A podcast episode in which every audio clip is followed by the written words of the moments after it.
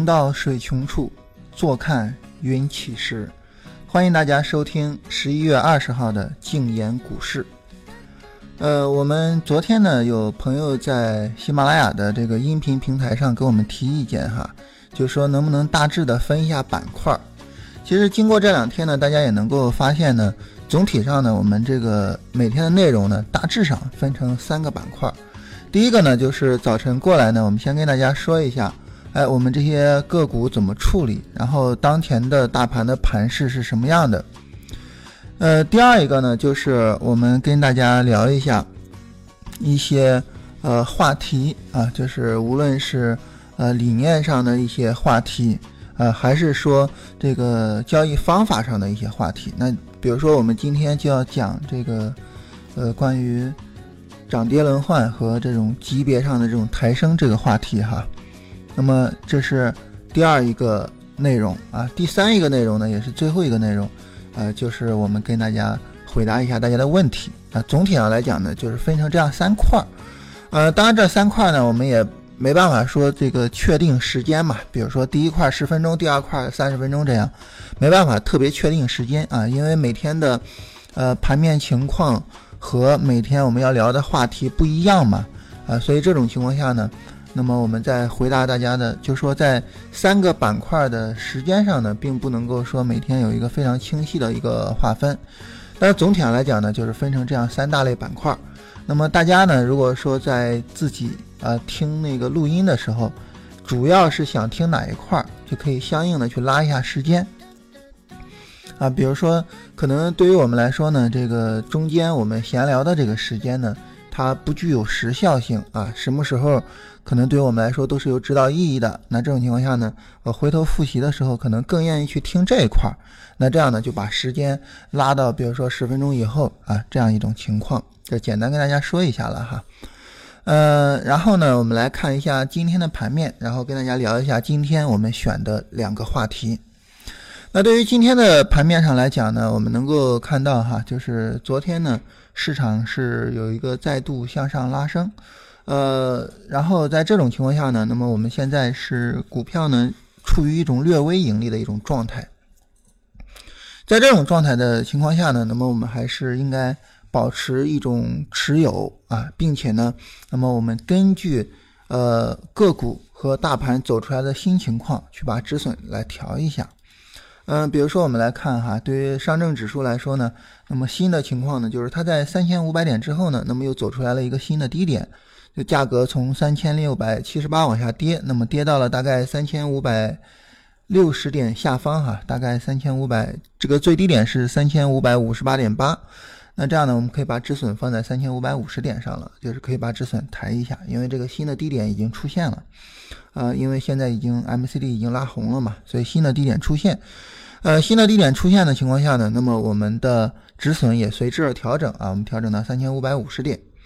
嗯，对应的呢，我们相应的个股也是一样了哈。像博时股份呢，那么我我们看到它的止损，昨天我们已经说了哈，它的止损已经能够调到三十一块五了。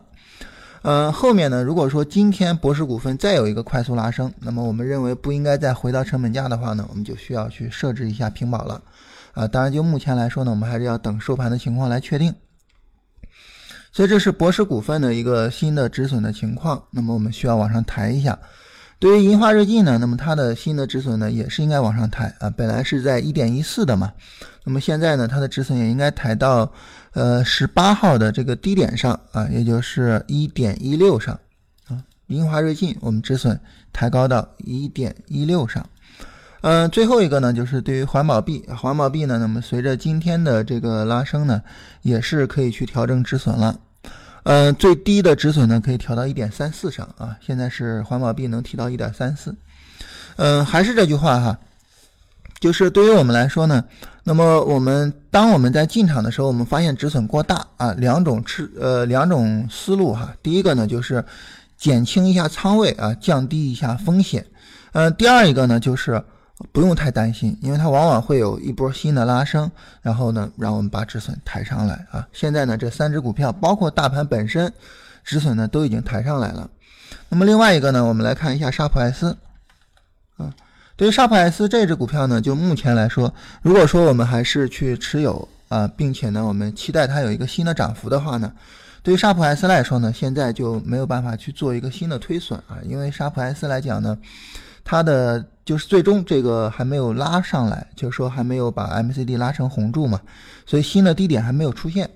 呃，如果说我们给沙普 S 去设一个新的止损的话呢，那么对于呃沙普 S 来讲呢。那么它应该是把止损放在五十四上啊，如果它能拉上来，止损呢我们就应该往五十四这个地方去放了。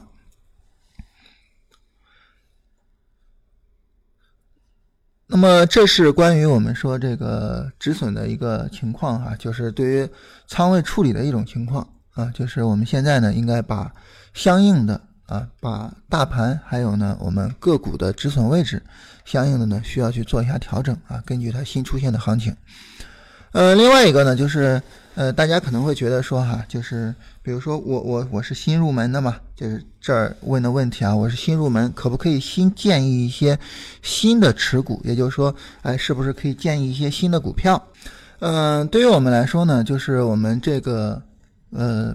我我我个人是这样想的哈。那么呃，当然这个问题上呢，大家可能各有各的不同的想法哈。我个人是这样想的。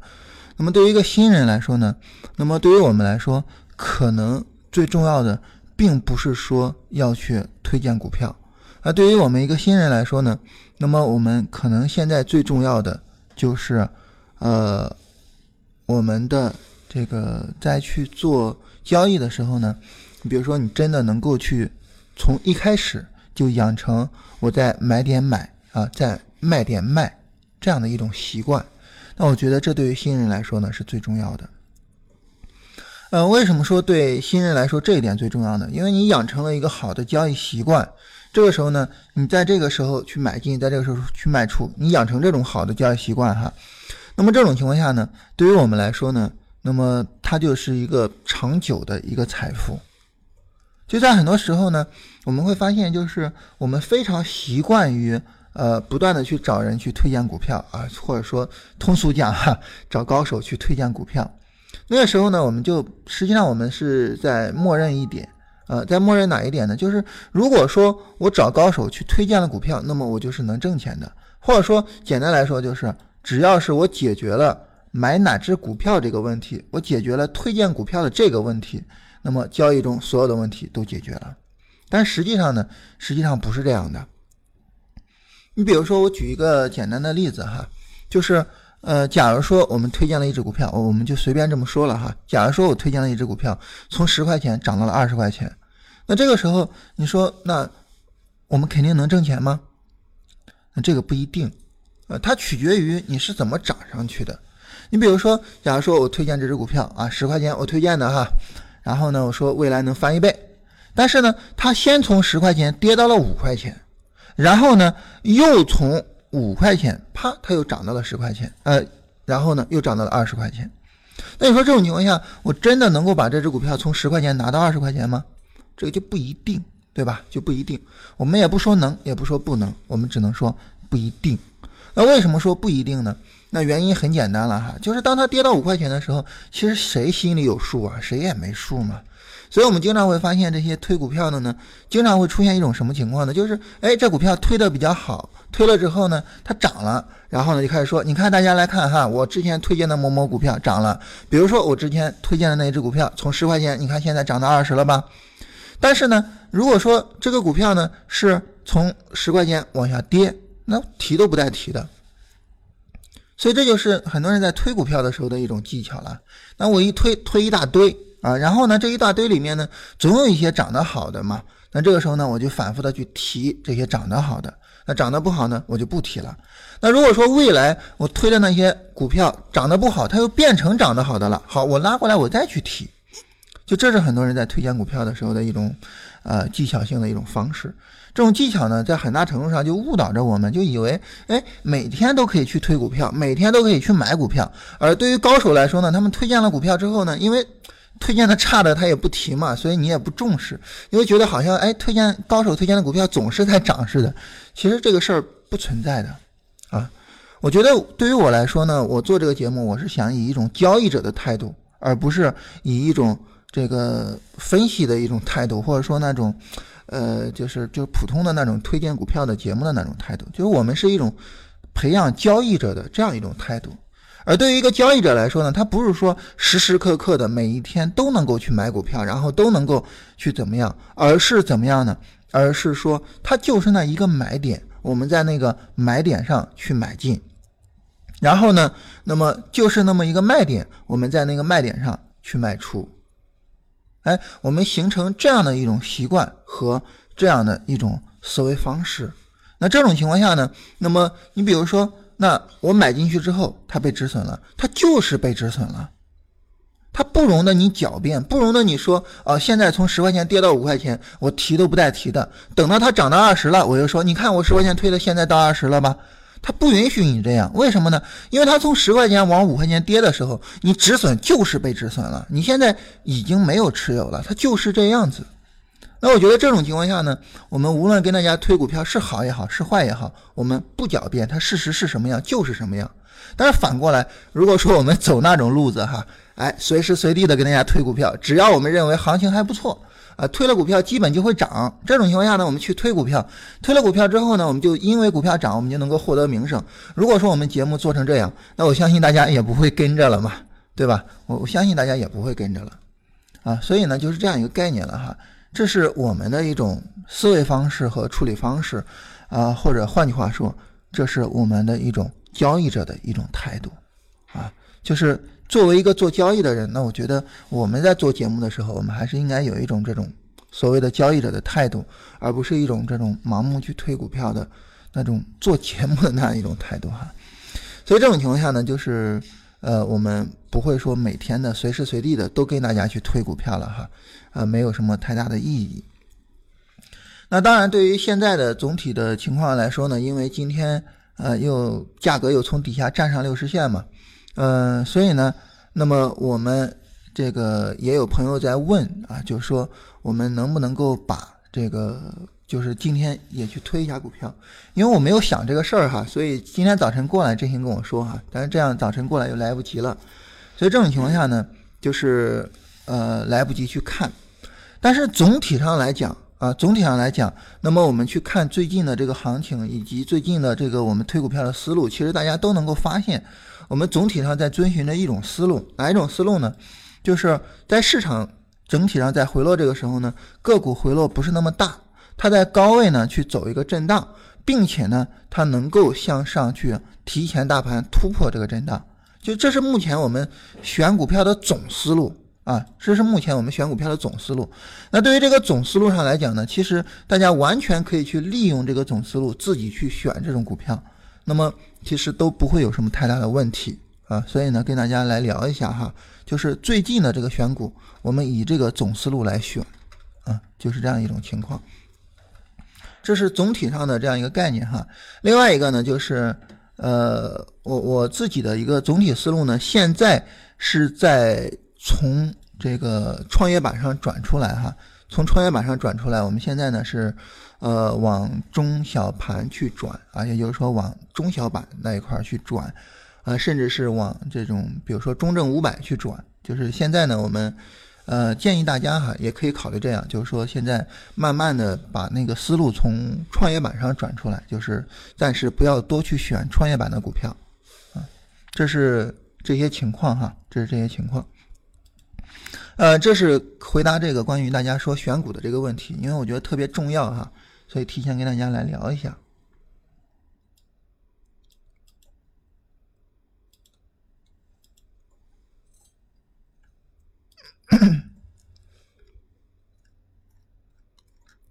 好，这种情况下呢，那么我们来跟大家说一下今天的两个话题吧哈。说了今天两个话题之后呢，再回答一下大家的这些问题。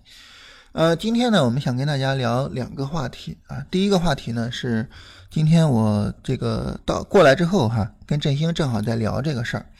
呃，这个话题呢，我相信也是最近大家非常疑惑的一个话题啊。然后呢，好好的跟大家聊一下。嗯，大家最近都在疑惑什么话题呢？就是呃，比如说我们选出来股票啊，像这个。博时股份啊，它从最低十五块钱到现在呢是三十五块钱，翻了一倍还要多。那银华瑞进呢，它从零点七不到那现在是一块二，那也有百分之七八十。所以这种情况下呢，我们难免就会有一个想法，什么想法呢？就是你看哈，这股票啊，比如说像博时股份，那如果说我在十五那儿买进去，我就不说十五了，比如说我从二十买进去，那我现在坚定持有，我持有到现在啊，现在是三十五嘛，那二十买进去挣十五块钱，哎，这个时候我挣了百分之七十多啊。但是呢，那如果说我们是在呃十月八号买进嘛，买进之后呢，我们后边卖掉，卖掉之后呢，你又买进，然后又卖掉，那总体上可能就挣了百分之三四十啊。那这个时候大家可能就会难免有一个想法，说你看做股票来讲哈，还是应该长期去持有的啊，因为这个大家其实也都知道哈，在牛市里面换股票是大机会啊，牛市里面呢应该尽量的去长期的去持有股票啊。所以呢，换股票呢是大机会，长期持有股票往往能够获得一个这种长时间的这种股票上涨的这样的一个红利嘛。所以这个时候呢，大家就难免会有一个疑惑哈，说你说这个我们为什么要通过这些技术方法啊，不断的去进出，不断的去折腾呢？你比如说十月八号买进去了，然后后面我们在十月二十号左右出来嘛，出来之后后来又买进去又出来，然后又在十十一月四号买进去，然后后来。又在这个十一月十二号左右吧，十一二号的时候又出来，然后又买进去，等等等的。就你为什么要这么折腾呢？你为什么不不去持有呢？所以这个时候大家难免会有这个想法哈，会有这个问题。所以这个问题呢，我需要跟大家聊一下，跟大家解决一下这个思路上的这样一个问题。那么如果说我们把这个思路上这个问题给解决了呢，解决之后，后边我相信大家呢，能够在处理上能够处理的更得心应手一些。首先，第一点就是，你发现哎，很多个股涨得特别好，翻倍或者怎么样。第一点，这是错觉。但大家可能会觉得好奇怪啊，说博时股份就是翻了倍了呀，说你怎么会说是错觉呢？对吧？它就是翻倍了啊，就是翻倍了。那你怎么能说它是错觉呢？原因在于这儿哈，我们来看大盘啊，从两千八百五十点这个我们就不说了，我们就从十月八号开始看，因为它这个可以视为是上涨的起点嘛。大盘呢是从三千一百多点啊涨到现在三千六百多点啊涨了这个五百个点，那三千一百多涨到三千六百多五百个点，它都不到百分之二十。对于上证指数来说啊，都不到百分之二十，而对于深成指来说呢，那么它可能比上证指数要好一点嘛。那么深成指呢是从呃一万零三百多到现在呢一万两千六百多，那这样的话深成指涨了百分之二十多。大家有没有想过，上证指数它是上海所有股票的一个综合，那深成指呢是深圳的比较重要的啊五百只股票的一个综合。那这些股票它涨了，分别是百分之十几和百分之二十几，这意味着什么呢？这意味着这些股票的就所有的这两千多只股票的平均，小三千只股票的平均就是百分之十几、百分之二十几。那你说不对啊？那我就看着博时股份啊，然后它就是涨了翻倍了呀，然后可能还有其他我们选的其他的那些股票也都涨得特别好啊，比如说呃前面的证券股，像东北证券，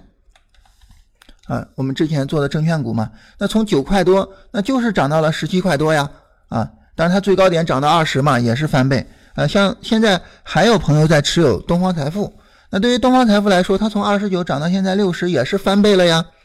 对呀，它。就是这这么多翻倍的呀，那你为什么说这么多翻倍这个事儿是错觉呢？为什么呢？原因何在呢？原因在于哈，我们在选股的时候，就是咱们的这个节目的选股思路呢，咱们是选强势股，对吧？那咱们选强势股，也就意味着呢，我们就是会把这些涨得比较好，而且它后面会涨得好的股票给选出来呀。那比如说东方财富从二十九。啊，涨到五十多，涨得比较好，那我们就把它选出来了呀。选出来了，我们在呃，比如说我们是在周十一月四号盘中选出来的嘛。那你要是在十一月四号下午买进去，你就是在五十五块多买进啊。你在这个十一月五号开盘买进，就是在五十八块多买进。那这个时候呢，你涨到六十多，我们是卖出的。那这个时候我们赚这样中间这样一段。我们是因为它前面涨得好，所以呢，我们认为它后面也会涨得好，我们买进。那对于这样的股票来说，它翻倍当然就太正常了。但是大部分的股票，甚至可以说绝大部分的股票，他们是这样的吗？不是的。对于绝大部分的股票来说，比如说昨天我们跟大家有很多朋友问个股嘛，我们昨天跟大家点评了很多个股，对吧？当我们点评了很多个股之后，我当时顺口说过一句话，我不知道大家有没有印象？哎，大家有没有发现，大家让我们点评的个股很多是在低位横盘的，比如那些电力股，对吧？很多在低位横盘的，这也就意味着什么呢？就是我们选出来操作做波段的这些股票，那么他们非常强，他们翻倍。但是同时也有很多股票在低位上横盘，根本就没有什么涨幅。所以这种情况下呢，你说，哎，我持有这一只股票，我就坚定拿着。那这种情况下，你有没有想过，如果说你坚定拿着的股票是博时股份还好，你从低位拿过来还好；如果说你坚定拿着的股票是那些电力股，是那些涨得不好在低位横盘的股票，那就意味着什么呢？就意味着。你在整个这个涨幅里面，你是远远的输给了大盘的，对吧？是这个逻辑吧？所以这种情况下来讲，那么我们考虑一下啊，我们考虑一下，我们在这个时候啊，在这个时候，我们是不是就错失了这个上涨的利润了呢？反过来，尽管我们折腾哈，当然一会儿我会讲我们为什么折腾哈。反过来，尽管我们折腾。但是呢，我们的收益最终还是超过了上证指数和深成指的。那对于我们来说，那这就足够了。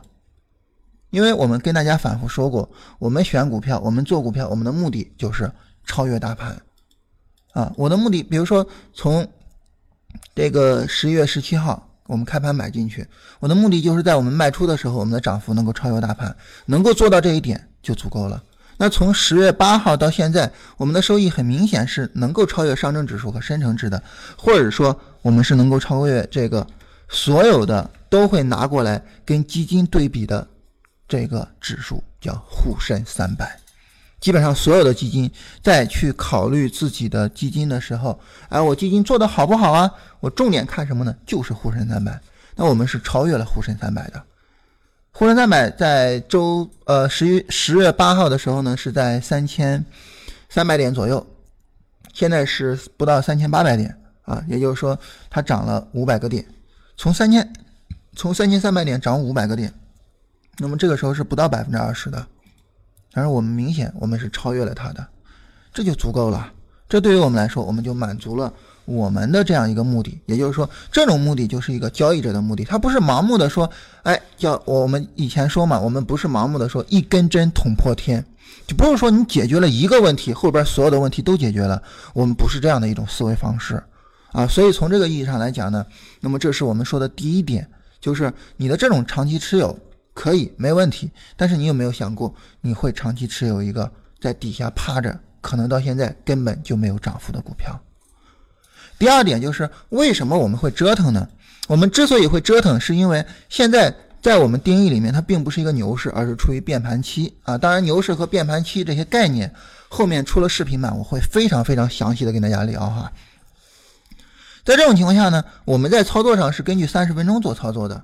那在三十分钟操作上呢，那么我们知道，在三十分钟上它有一个大幅度回撤的可能的时候，那这个时候我就应该去出啊，这个没什么好说的呀。为什么说三十分钟有一个大幅度回撤我就应该出呢？就是因为在三十分钟上这个波段走完了呀，在三十分钟上呢，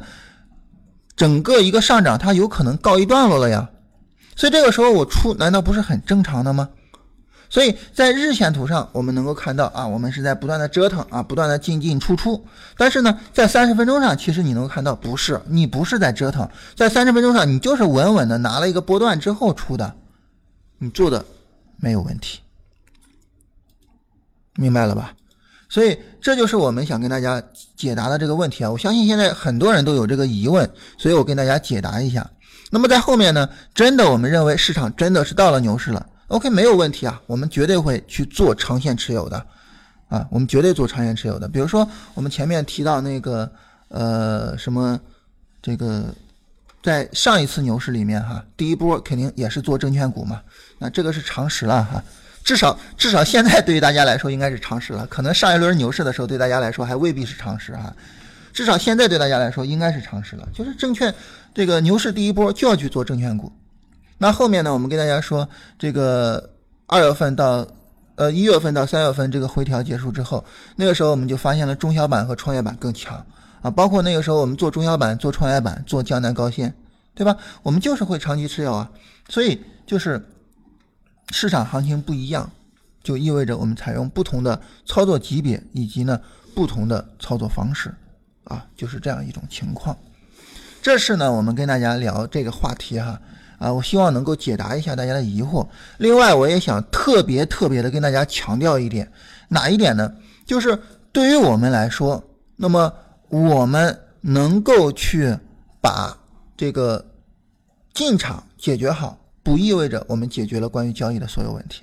也就是说，你说我买进一只股票，那这是进场，对吧？然后我长期持有。啊，这是持有过程，但是这不意味着你解决了所有的问题，你最终还是要出的嘛？你不出，你的交易过程就没有完成啊。所以，如果说你说，哎，我长期持有了，那你长期持有，那你到底怎么出呢？你长期持有也是要出的嘛？那比如说，对于沙普 S，沙普 S 这只股票，我们大家都知道哈，我们也是推荐了大家长期持有的。那实际上呢，沙普 S 这个长期持有，我们会发现我们也挣到了很多利润，也比折腾要好，对吧？但是你长期持有，你也是要出的呀，你也不是不出呀，所以最终还是要有一个出的一个标准，或者说还是要有一种出的方法啊。当时呢，因为沙普 S 比较特别了哈，它是因为这种在高位上这个停牌，停牌之后呢一字板涨停，所以我们按照一字板涨停的股票去进行处理。啊，一字板涨停的股票去进行处理，所以呢，那么我们在它打开一字板的时候呢，那么我们说我们要减仓啊，不是说要出，你至少要减仓。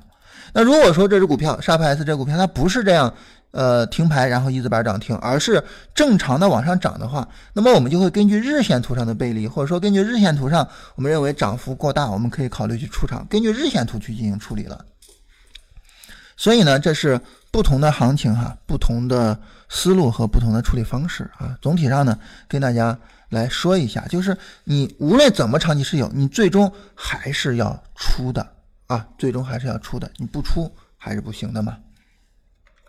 所以就是这样一种情况了哈。总体上就是跟大家聊一下这个话题，因为我相信现在呢，很多人在疑惑这个话题，并且呢，我担心的就是你这种疑惑会影响了你的操作啊。所以呢，那么我们跟大家说一下这种情况啊。说一下这种情况，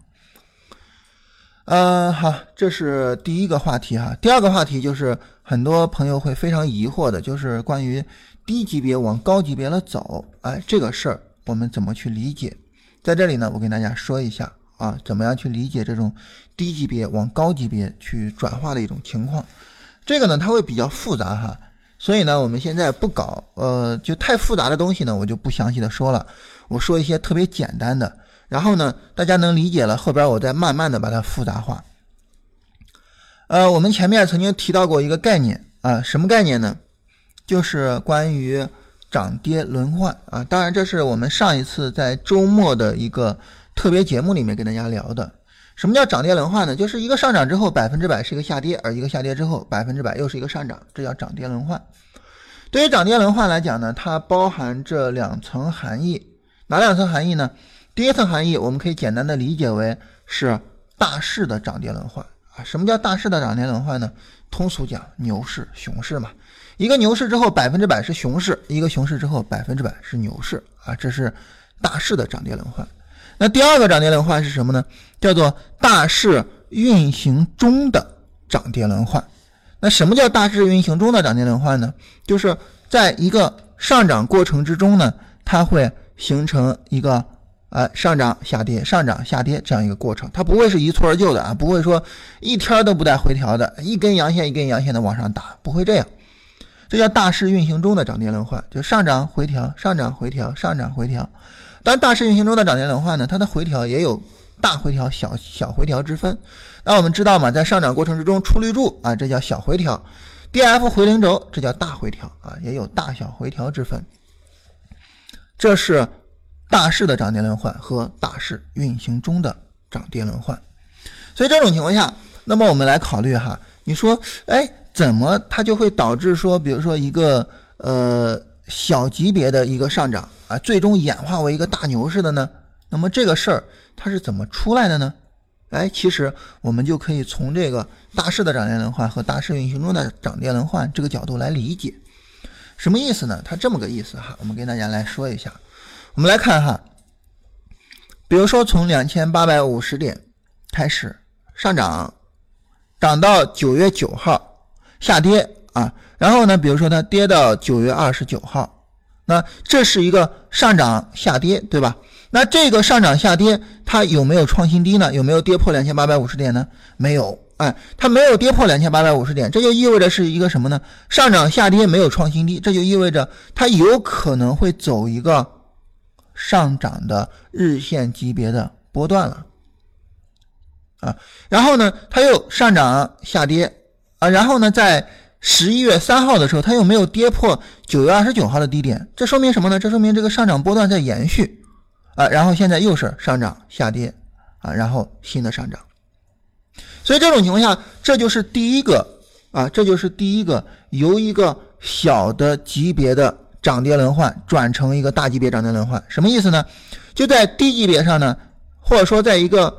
呃小的波段上，它走出来了一个上涨回调，但是不创新低的走势，这就意味着呢，市场很有可能会走出来一个波段级别的上涨。所谓波段级别的上涨，指的是什么呢？指的是它其中走出来不断的是这种，比如说我们根据上一次牛市来看吧，哈，所谓波段级别的上涨呢，就是其中它走出来这种红柱绿柱、红柱绿柱、红柱绿柱这样的一种转换啊，这叫波段级别的上涨。当一个上涨回调不创新低的时候呢，就意味着呢它走一个波段级别上涨。当这个波段级别的上涨结束的时候啊，比如说那个。背离了啊，波段级别的上涨结束了。当它结束之后呢，它需要回一下零轴啊。这个时候回零轴，我们再去看它有没有破位呢？你不要去看它有没有跌破前面这个波段的低点了，你去看它有没有跌破前面最前面的那个低点。比如说对当前的市场走势来说，假如说哈，未来走出来波段级别的回调，也是 D F 回零轴的回调。当然，我们希望是我们这一波呃。这个我们的个股啊，我们现在持有的股票已经盈利出场以后再走这种回调哈，这个这个回调不要太快出来啊，太快出来我们就麻烦了。那如果说未来它走一个波段级别回调，D F 回零轴，这种情况下，只要这个波段级别的回调它不跌破两千八百五十点，这就意味着什么呢？就意味着一个大牛市就要来了。也就是说，所谓大牛市来不来，看什么呢？看第一次波段级别回调。跌不跌破前面低点？我们知道，对于前一次大牛市第一个波段级别的回调是什么时候呢？十月末，对吧？我们说过很多次了嘛。十月末是第一次。那对于这一次来说，它远远的没有跌破前面的低点，所以这种情况下，我们最晚最晚我们在这儿确认大牛市来了，最晚在这个地方确认。当然，这种不跌破呢，它一方面指的是。价格上不跌破哈，另外一方面呢，D F 回零轴回的幅度呢也不要太大啊，最好不要彻底的一下啪一下都跌到零轴下方去了哈，啊两个方面。那这种情况下呢，我们就会发现呢，哎，随着一个波段级别的上涨和一个波段级别的下跌没有创新低，一个大牛市就来了。所以呢，这种情况下呢，它就从一个小的上涨下跌。演化为波段的上涨下跌，演化为大牛市转大熊市那种大势的涨跌轮换，这就是我们把行情哈简单的分成这三个级别，而这三个级别在行情运行过程之中呢，它是不断的去抬升的，哎，随着它的不断的抬升，那么这种情况下呢，那么对于我们来说哈，那么市场呢就从一个比较低级别的这种行情，最终演化为一个。大牛市了啊，最终演化为一个大牛市。当然反过来哈，一个熊市也是这样的呀啊，一个熊市也是这样的啊。比如说我们来看一下零八年的熊市，也是一样啊，下跌向下，D F 大幅度的杀跌破了零轴嘛，然后反弹到零轴上方，这个时候呢，价格向上不创不创新高啊，好了一个大牛市来了。你说零八年的这个呃一个大熊市来了，你说零八年这个熊市你在什么时候确认呢？在一月中旬确认这个大熊市。那后面下跌反弹，D F 回零轴，D F 回零轴这个反弹向上没有破前面这个高点，好，熊市在延续啊。然后呢，最终呢，在呃，这是零九年的啊，零八年年末啊，在零八年年末，零八年十二月末上涨呢，过了零轴，过零轴之后呢，D F 回撤零轴，价格没有创新低，没有跌破一千六百六十四点的低点。好，最早我们能在零九年一月初确认，哎，一个新的牛市出来了。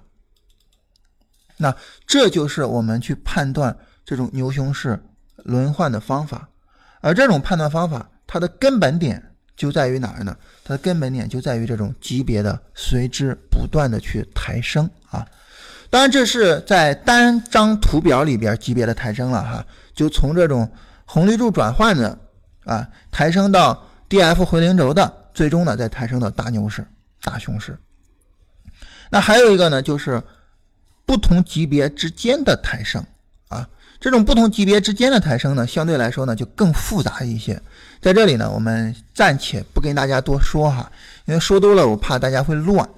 它复杂复杂在什么地方呢？复杂最复杂的地方在于级别和级别之间啊不具有一个，或者说时间周期和时间周期之间哈，它不具有一个准确的一一对应性啊，这是它最复杂的地方。那么这个复杂的地方，如果说我们没办法有效的去进行解决啊，或者说没办法有效的判断，它会导致我们比较容易乱啊。所以呢，这个事儿呢，呃，咱们就先不太详细的去跟大家说哈。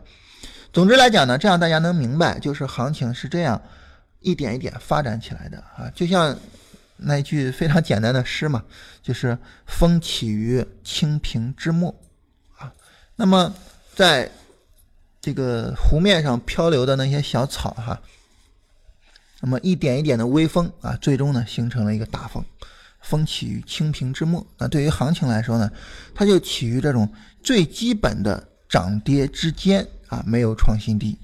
这个呢，我们称之为叫做底部抬升啊。这种底部抬升也是比较基本的右侧进场位啊。大致上来讲呢，这种轮换就是这样一种概念了哈。但如果说这种跨时间周期的这种级别的抬升，我们简单说一下是个什么概念呢？大致上来讲呢，就是呃，比如说对于一分钟上来说，它那种波段式的这种回调，在五分钟上呢，啊，什么？有现金吗？那边有个到付。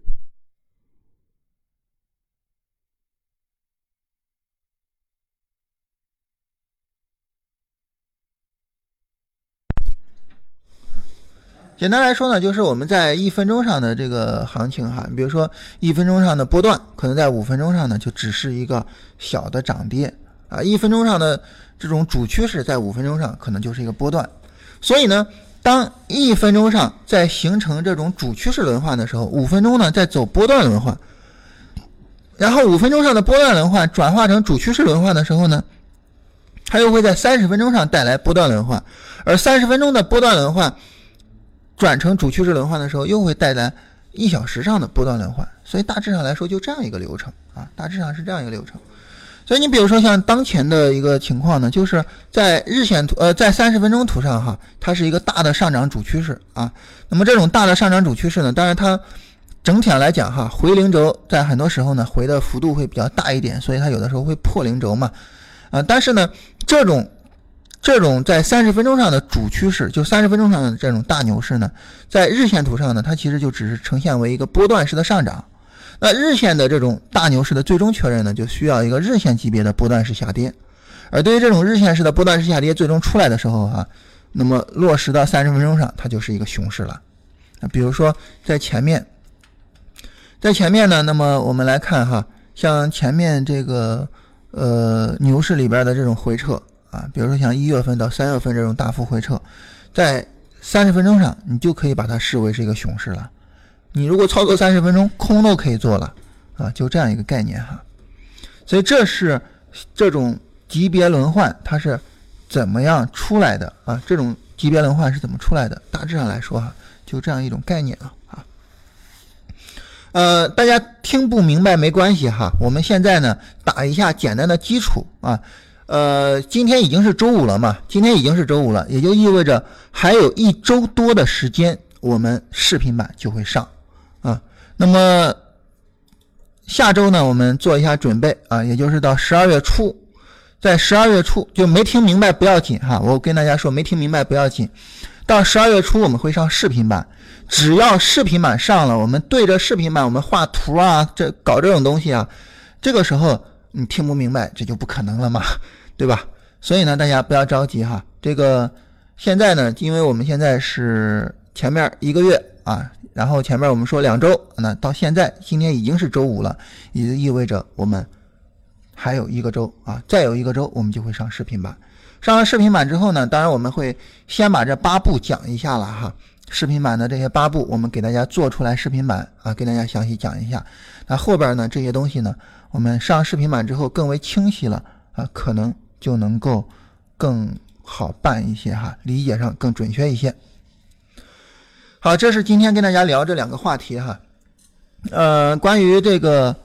涨跌轮换哈，关于这种级别的抬升啊，这个话题，嗯，对于这个话题来说呢，那么我们说这个。呃，总体上来讲哈，是昨天呢有朋友在问啊，所以呢今天我们跟大家聊了一下啊，总体上是这样。那么另外一个呢，就是跟大家聊了一下，就是为什么不长期持有啊？之所以不长期持有，是因为现在并没有确立牛市哈，现在还是一个变盘期，并没有完全的去确立牛市，这第一点。呃，第二一点呢，之所以我们不长期去持有啊，就是因为嗯，对于三十分钟上，其实我们已经在做长期持有了。第三一点就是跟大家强调一下，你做长期持有，你也要有一个东西，什么东西呢？就是你到底在什么地方出？长期持有不是说不出，它也是要出的。比如说哈，巴菲特曾经说过一句话，说如果说，呃，你不是说要跟这个呃股票结婚啊，长期去持有它，你就连一天都不要去持有。但是巴菲特毕竟也是要出股票的嘛，对吧？你像那个呃中石油，巴菲特不也持有了一段时间，也出了嘛？所以这种情况下呢，它其实就有一个概念，什么概念呢？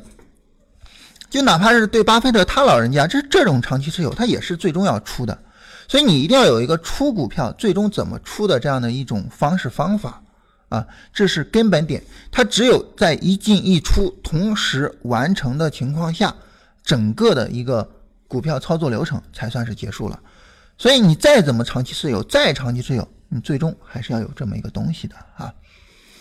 好，这是跟大家聊这两个话题了哈，然后我们来看一下大家的问题，来简单的回答一下。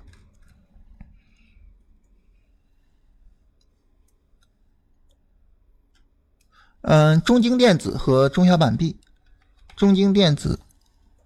对于中京电子这只股票来说呢，那么它的止损位应该是在前天的低点上哈，它止损位应该在前天低点，也就是在十三块二这儿啊，中京电子的止损位应该是在十三块二。呃，然后中小板币的止损，对于中小板币的止损来说呢，嗯，它的低点前期的低点应该是在一点四五啊，应该是在一点四五，所以可以把一点四五作为一个止损。啊，这是这两只股票的止损哈，嗯，总之呢都是前天低点，都是在前天低点上做止损。然后东方财富是不是继续持有？东方财富呢？这个股票，因为我们在做了之后，这个应该说咱们当时在出场的时候，到现在应该时间也挺长了哈。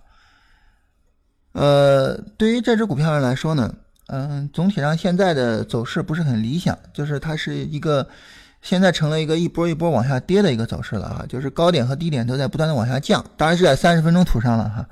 在三十分钟图上，高点和低点都在不断往下降，所以短线上已经算是一个空头的一个走势了。所以在三十分钟上呢，走的并不是很理想。嗯，但是呢，作为这样一种股票，我们知道它其实具有证券股的一种特征嘛。就目前来说呢，大盘还算可以啊。在大盘还算可以的情况下呢，嗯，对于这股票来说，我们去短线上去持有也是可以去考虑的。但是呢，我还是这句话，就是呃。我们说这种三十分钟这种级别该出不出，但是你总归还是要有一个出的思路啊，总归还是要有个思路，而不能说盲目的去等，对吧？那么我盲目的等等到什么时候呢？这只股票按照我们进的话呢，应该是在六十以下进的哈。嗯，就目前来说呢，现在它的低点是在六十这儿，那我们看破六十是不是可以考虑去出一下？所以就说还是还是我们刚才说的这个概念哈，总归还是要有一个出的思路啊，总归还是要去考虑一下这股票，你不可能说我们就真的持有到跟股票结婚这个概念嘛，对吧？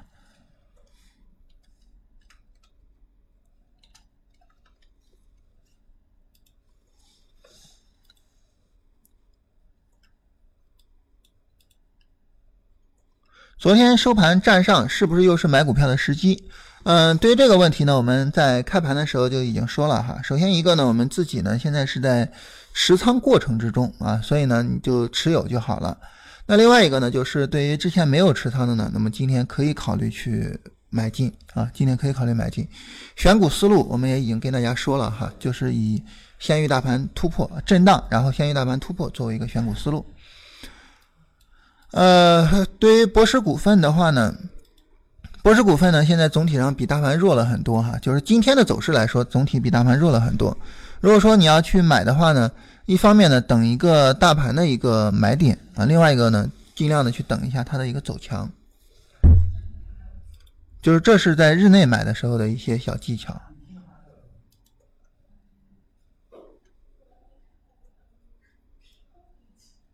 然后这是说这个博士股份绿了啊，这是在九点四十四分发的哈，说这个博士股份绿了。嗯，怎么说呢？就是对于我们来说哈，尽管我们是在里边折腾啊，尽管我们是在里边折腾哈，在三十分钟上操作嘛，所以在日线图上就看着，哎，你怎么这么折腾啊？尽管是在里边折腾，但是我我们在呃一直在跟大家强调，就是我们按照这八步的流程去做操作。那对于这个流程来讲，大家其实有没有注意到一个问题？什么问题呢？你的买和卖其实就是两个点，所以我们才经常说买点卖点嘛。买和卖就是两个点，你点一下鼠标的事儿，就是买买的时候和卖的时候，就一瞬间就完成了点一下鼠标的事情。那我们最重要的时候是在干嘛呢？最重要的时候其实就是在等，等两个事情。第一就是当前不应该买，我等买点出现，我等着可以买，这是第一个等。第二个等呢，就是当我已经持有了股票之后，我就等等着需要去卖。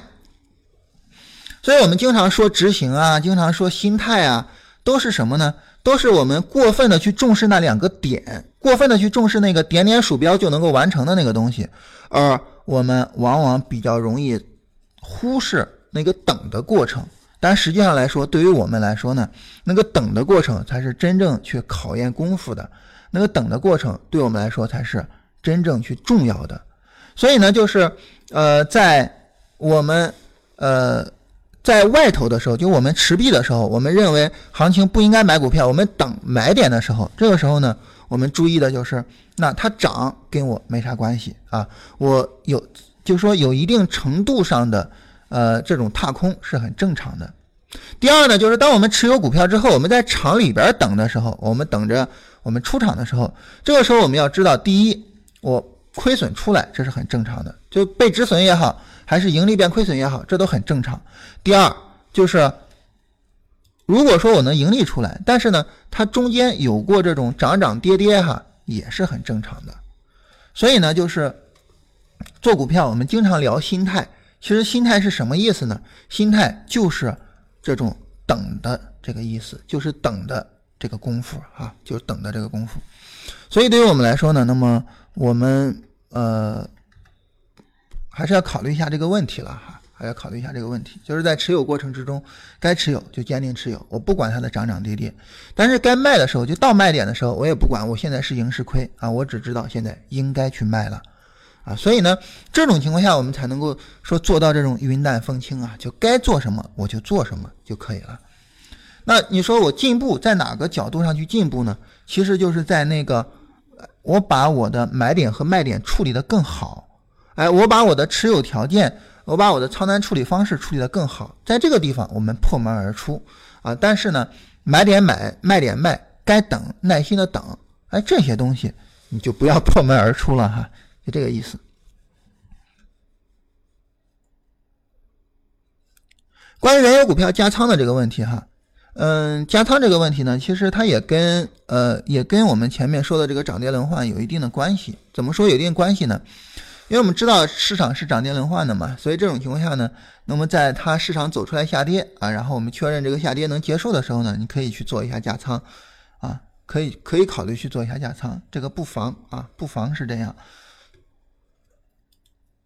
强生控股是不是可以买？对于强生控股来说，哈，我还记得上一次我忘了是哪一次选股的时候了。总之就是有一次选股的时候，我曾经跟大家说过，当时的这个公共交通板块啊，当然主要是跟迪士尼相关的一些板块了哈。N 字形到位，所以呢，这个它需要一个长时间横盘。我们现在哦，我们现在我们能发现哈，从我们那一次选股票到现在，应该是上上一次选股票的时候，时间很长了哈。从我们那一次到现在，强生控股一直就在横盘，啊，一直就在横盘。那么这种情况下呢，那么它没有一个突破，你就没有必要去考虑它买啊。它只要是没有一个突破，我们就没有必要考虑买。所以呢，就是这样一种情况哈。这也是为什么我跟大家说，就是你做长期持有，你也要考虑。呃，相关的一些问题的一些原因啊，不是说长期持有就百分之百的是对的。尽管我们经常说哈，呃，牛市中不要调仓换股，然后一定要耐心去持有股票。尽管我们经常这么说，但是呢，这个世界上没有任何事情是无条件的，是就是对的，或者是反过来无条件就是错的。那你如果说正好是从，呃，就是我我们长期持有，如果说你正好是长期持有。强生控股，你最近这么长时间里面，从十月十九号到现在十一月二十号，那一个月的时间，你就是在这眼巴巴的看着它在这横着，对吧？就这个意思了哈。啊，这股票肯定现在不能买啊，要等它突破。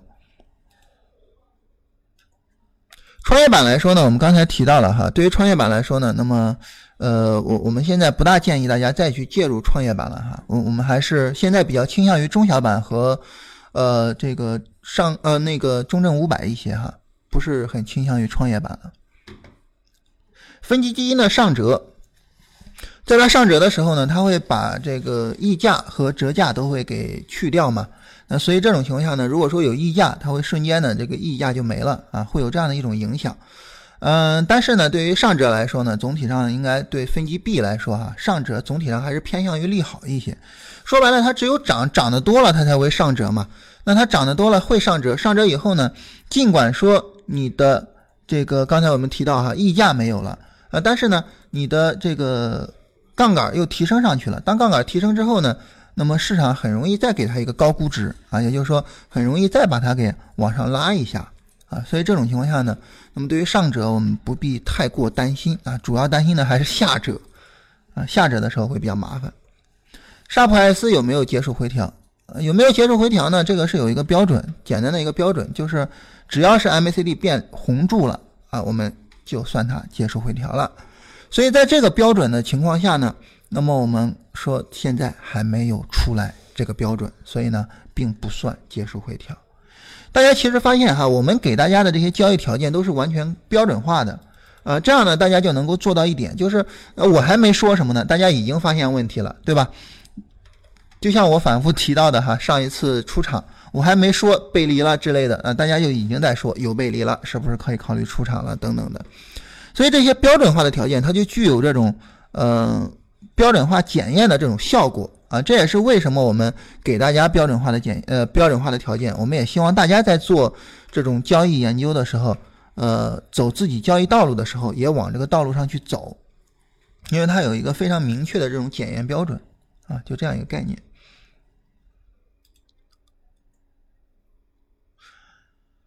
好，我们现在是快到十点半了哈。那这样呢，我把录音关一下啊，然后呢，大家其他的这些问题呢，我再回答一下啊。因为这个，呃，回答问题的这个东西呢，它显得比较碎啊。我们每天在录音里面有一部分就可以了啊，没有必要有太多。所以呢，我把录音关一下，然后呢，呃，今天呢讲的两个话题，那么我希望大家能够好好的去思考一下那个长期持有那个话题，就是做交易它没有那么容易的啊。你比如说我我们现在计划的那个视频版。啊，我我说一句哈，吓唬一下大家。我们现在这个视频版呢，分成两大类啊。第一大类呢，就是每天跟大家直播的这个东西；第二大类呢，是我们每周出一期啊，就类似逻辑思维哈，每周出一期。当然没有人家逻辑思维那么长哈，一期一个小时太长了。我们每周一期，可能就是十到三十分钟啊。每周一期的这个视频呢，我们现在已经规划到了三年以后啊，也就是说，我们这个节目至少做三年啊。那这种情况下呢？在我们这个规划里面呢，有一期是股市有捷径嘛？啊，当然我们的结论大家也能猜到哈，肯定是没有捷径的嘛哈，肯定是没有捷径的。就我们想跟大家说，就是任何的一个股市问题的解决方案，比如说长期持有，它都会附带着很多细碎的一些问题。这些问题如果你解决不了，就妄图通过这么一句话就解决整个交易的问题。这个是痴心妄想啊！所以呢，不要盲目的去崇拜任何的这种简单的解决方案。我想跟大家说的，真的股市没有捷径啊！我们必须要让自己有足够的这种专业能力。